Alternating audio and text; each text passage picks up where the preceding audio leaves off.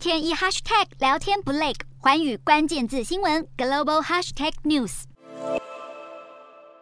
网络已经成为现代人类生存的基本需求，而光纤缆线从宽频网络到海底电缆都少不了，近期却也出现短缺。二十五号，《金融时报》报道，光纤电缆荒正在威胁全球数位基础建设部署的脚步。其中，欧洲、印度跟中国短缺最严重，而且近年来价格一涨再涨。数据显示，光纤电缆计价单位每新公里已经从二零二一年三月的低点三点七美元，涨到如今的六点三美元，创下两年以来新高。然而与此同时，从 Google、亚马逊到微软等美国系股的科技巨头，却是积极扩大数据中心业务，并且布建了庞大的海底电缆网络来满足自身需求。分析指出，目前的光纤电缆之所以又少又贵，主因之一是原物料的短缺，包括制造光纤玻璃所需要的重要成分氦气，近两年的价格大涨了百分之一百三十五。而不止全球最大的光纤缆线生产商康宁执行长威克斯都惊呼，当前这样因价格上涨造成短缺的情况，是他入行以来第一次见到。对于小型企业更是头痛，因为部分的光纤产品交货时间恐从二十个星期拉长到快一年。